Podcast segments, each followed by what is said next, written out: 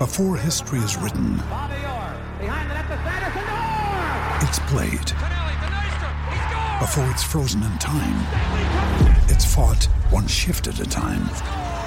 Before it's etched in silver, it's carved in ice. What happens next will last forever. The Stanley Cup Final on ABC and ESPN Plus begins Saturday. This episode of the Crown Refs podcast is brought to you by RefereeStore.com. To save 15% on all United Attire products, enter Crown15 at checkout. We hope you enjoy this episode and do us one last favor before you listen. Have a great rest of your day. Welcome back to another episode of Camp Clip Series from Roger Ayers Camp at Liberty University. We got Brandon, Montrell, and Jake giving us the reason they joined Crown Ref's mentor group.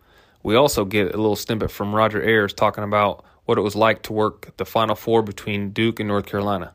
We also get some more great information from Paul at Signal School. I hope you guys enjoy and have a great rest of your day.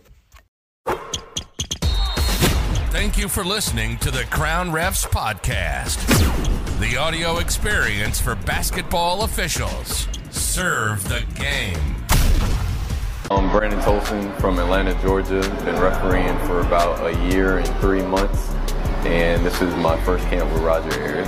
Crown Refs has definitely impacted my life. Uh, starting out as refereeing last year, it was a little difficult to get in touch with people, but being part of Discord, I was able to tap in with people in Virginia, and me recently moving to Atlanta the last two weeks, I've been able to connect with a whole lot of people just getting engaged and making sure I still have that constant flow of work. So Crown Refs has definitely been beneficial for especially a new referee. My favorite part of Crown Refs would probably be the community.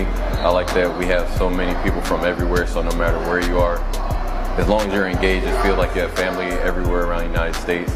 Also, I love the fact that Paul is so engaged with everybody.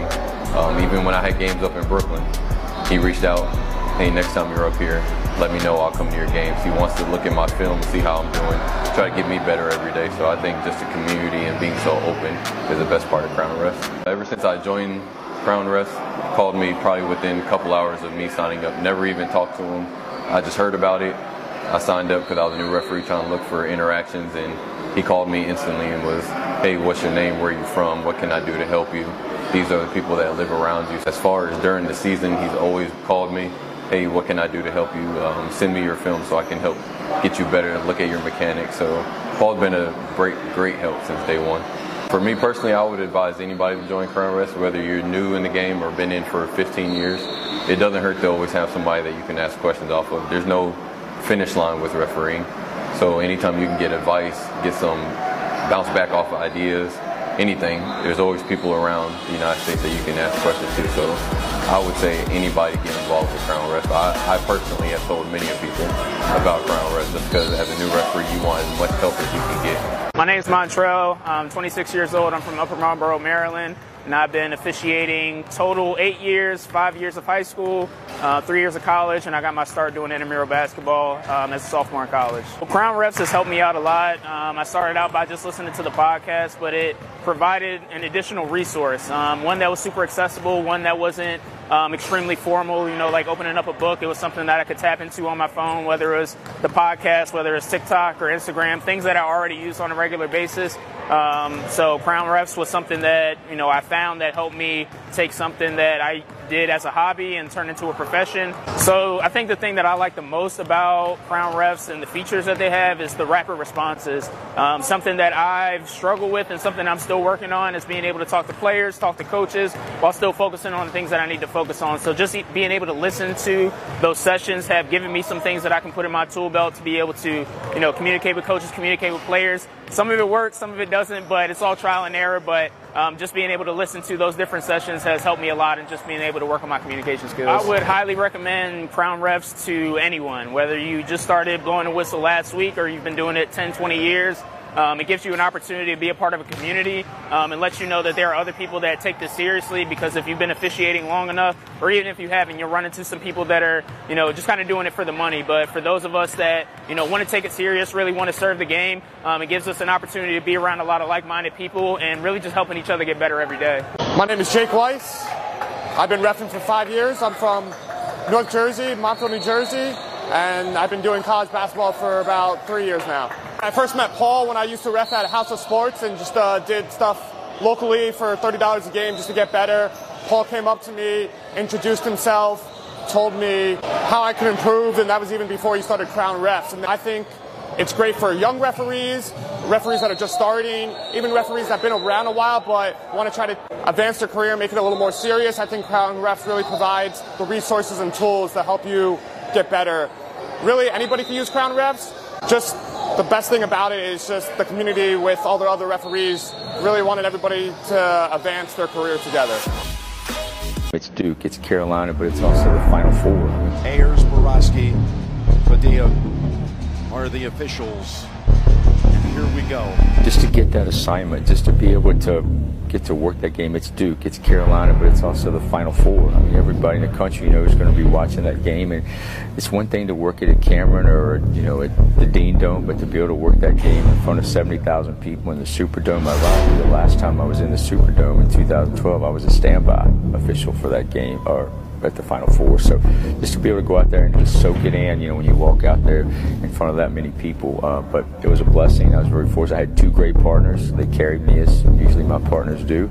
Uh, but it was just exciting. Also, the comfort level. I knew the players. Obviously, I knew both coaches. And in the warm-ups, it was like uh, I was congratulating the players and coaches, and they were congratulating me as well. So just exciting and uh, a night I'll never forget. Another thing on plays going the other way. Let's say we have a rebounding foul going the other way. I'm going to report white 24 push, and then I'm going to add one more point for the new direction. It's just an additional layer of strength. Anytime you're going the other way, could be push on a rebound, could be a loose ball foul. Those are two most common play types. Partner changes my call. We had a play the other night where uh, I had a out of bounds. I signaled that way, but it was a deflection. So Portia came in, brought me 100% information. Hey, partner, I'm 100% that white deflected the ball. It's blue ball. You good with that, partner? Yes. She brought me the information. Now here's where we be confident in our uh, mistake. Do, do, do, do, do. Correction. White. Right? This way, there's no secret. I'm very open that I got the play wrong. You're going to earn more respect that way because you're, you're, you're showing that you can change a call that you made a mistake, and it adds a little bit of trust to the game, I think. Now, what about so kind of in that same vein, but uh, for help calls? So if I'm Good. if I'm on the end line, I have no idea where it went because I I've been told to get away from going like this, like help, because you seem like kind of Yeah, this means you don't know. Right. Um, so how do, how do you Don't do the I don't know signal. um, yeah, so I'll show you. So let's do it. I'll run through it. You have an out of bounds play, ask me for help. help All right, do it one more time. help? Do do white. That's it. It's a, it's a transfer of duties. That's what we do right away. As soon as he asks me for help, dude, whistle, point, new color. So it's not.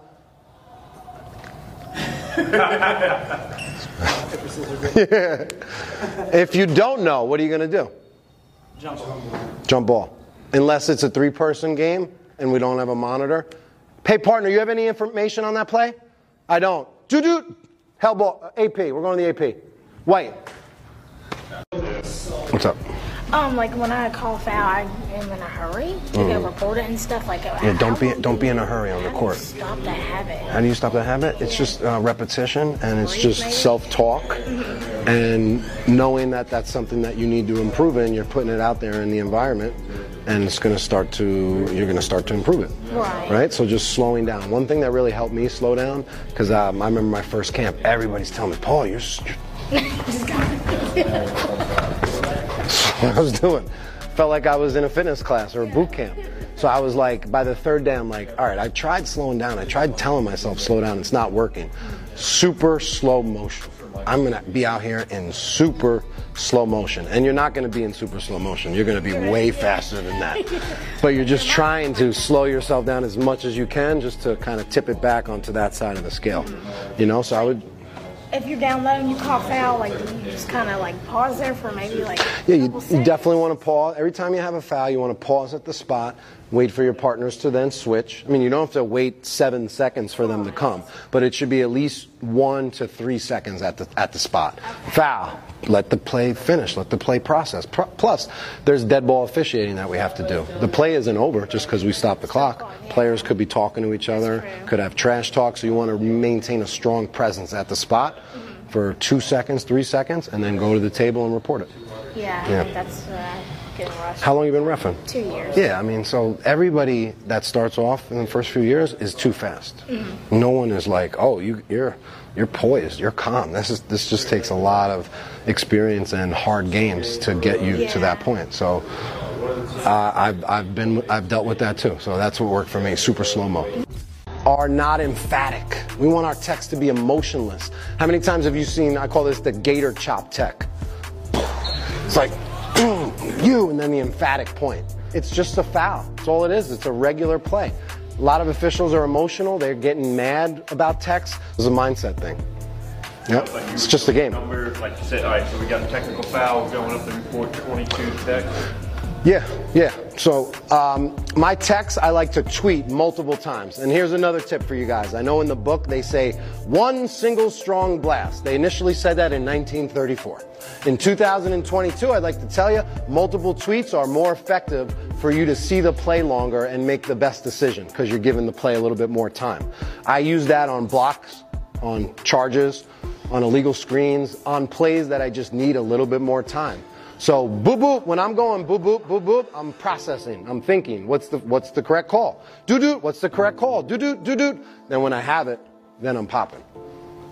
It's just a way of slowing you guys down. So for techs, doo doo doo doo doo, technical foul. And I'm not pointing to the coach if it's on the coach. Uh, coach of white, it's a technical foul, two shots.